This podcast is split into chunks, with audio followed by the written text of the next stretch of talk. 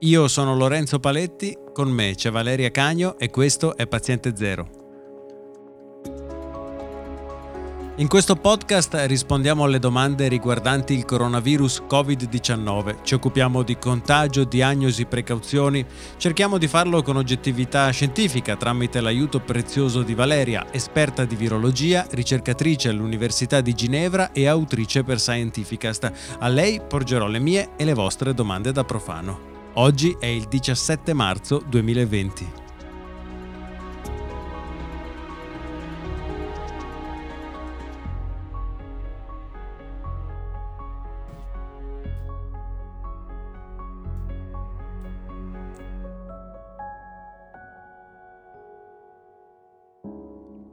Ciao Valeria. Ciao. A una settimana dall'inizio della quarantena per l'Italia cominciano forse a vedersi i primi risultati. Il numero di nuovi contagi sembra che si stia rallentando, mentre negli altri paesi europei e negli Stati Uniti stanno cominciando a fronteggiare i problemi che invece noi abbiamo già vissuto nelle scorse settimane. Abbiamo già detto in un precedente episodio che la più grande preoccupazione per il Servizio Sanitario Nazionale sono eh, i malati gravi di polmonite che necessitano di supporto alla, respiraz- alla, respirazione e terapia intensiva mentre il numero di posti letto è limitato. Ma il Covid-19 si può trovare solo nell'apparato respiratorio perché nei giorni precedenti mi hai mandato degli articoli nei quali sembra che invece sia possibile, eh, diciamo così, trovare tracce del virus anche nelle feci. È corretto, ci sono ormai mm, parecchi articoli in cui si analizzano dei, dei casi clinici, quindi dei casi di pazienti che eh, sono stati ricoverati, eh, soprattutto in Cina, e eh, il, il, classico test che si fa, come abbiamo già detto, è questo tampone nasale o orofaringeo per vedere se c'è il virus nel tratto respiratorio. Ma quello che emerge da questi rapporti è che può succedere che verso la fine dell'infezione, nonostante il tampone nasofaringeo o orofaringeo sia negativo, quindi non ci sia più virus a livello del tratto respiratorio, cominciano, eh, cioè sono ancora positivi invece i tamponi rettali, quindi c'è del virus a livello intestinale. Eh, questo eh, non è sorprendente perché sapevamo che era una caratteristica anche di SARS, eh, però ci fa riflettere su una serie di cose, quindi da una parte bisogna effettivamente capire se in tutti i pazienti questo succede, quindi che se dopo i sintomi respiratori il virus in qualche modo riesce ad arrivare all'intestino e eh, a replicare nell'intestino e può quindi causare diarrea o può non dare sintomi particolarmente gravi, ma il problema è che se io ho il virus nell'intestino e lo spello nelle feci, quella può essere un'altra via di contaminazione.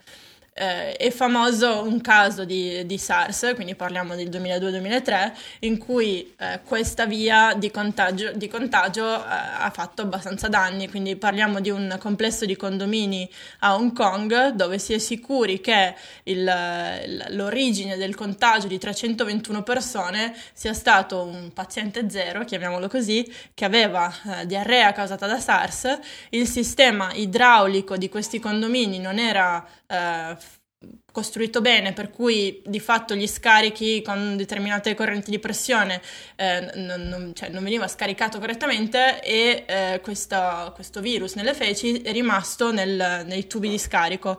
E questo ha fatto sì che queste feci potessero poi essere aerosolizzate eh, per questioni di vapore e altro e in questo modo è iniziato un contagio di 321 persone. Non abbiamo ad oggi prove che questo succeda anche per SARS-CoV-2. Ad oggi sappiamo semplicemente che in molti pazienti troviamo dei eh, tamponi rettali positivi e in particolare eh, è uscito da poco un lavoro su eh, Nature Medicine in cui si analizzano dei casi eh, pediatrici, eh, quindi sono bambini che in tutti i casi non hanno avuto sintomi gravi, quindi possono avere o no dei sintomi respiratori, ma eh, su questi 10 bambini analizzati 8 su 10 hanno le feci positive.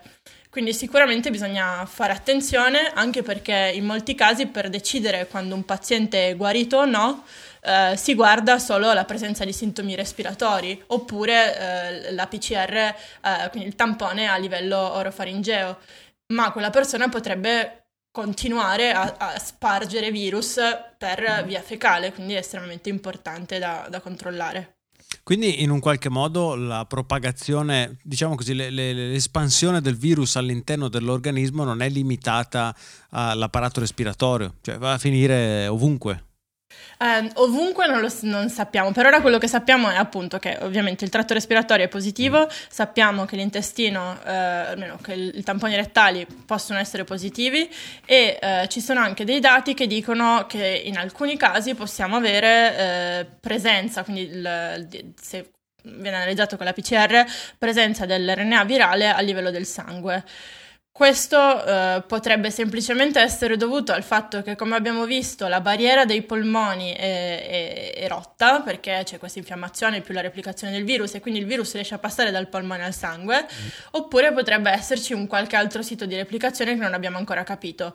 L'altra cosa da menzionare è che... Eh, ci, ci, sono anche studi in cui si comincia a correlare eh, il virus con il danno eh, all'apparato cardiocircolatorio. Mm. Eh, quindi abbiamo detto in una delle prime puntate che uno dei rischi associati, eh, uno dei, dei, fattori di rischio eh, per avere poi sintomi più gravi e anche poi la morte è avere o diabete o ipertensione o ehm, problemi circolatori.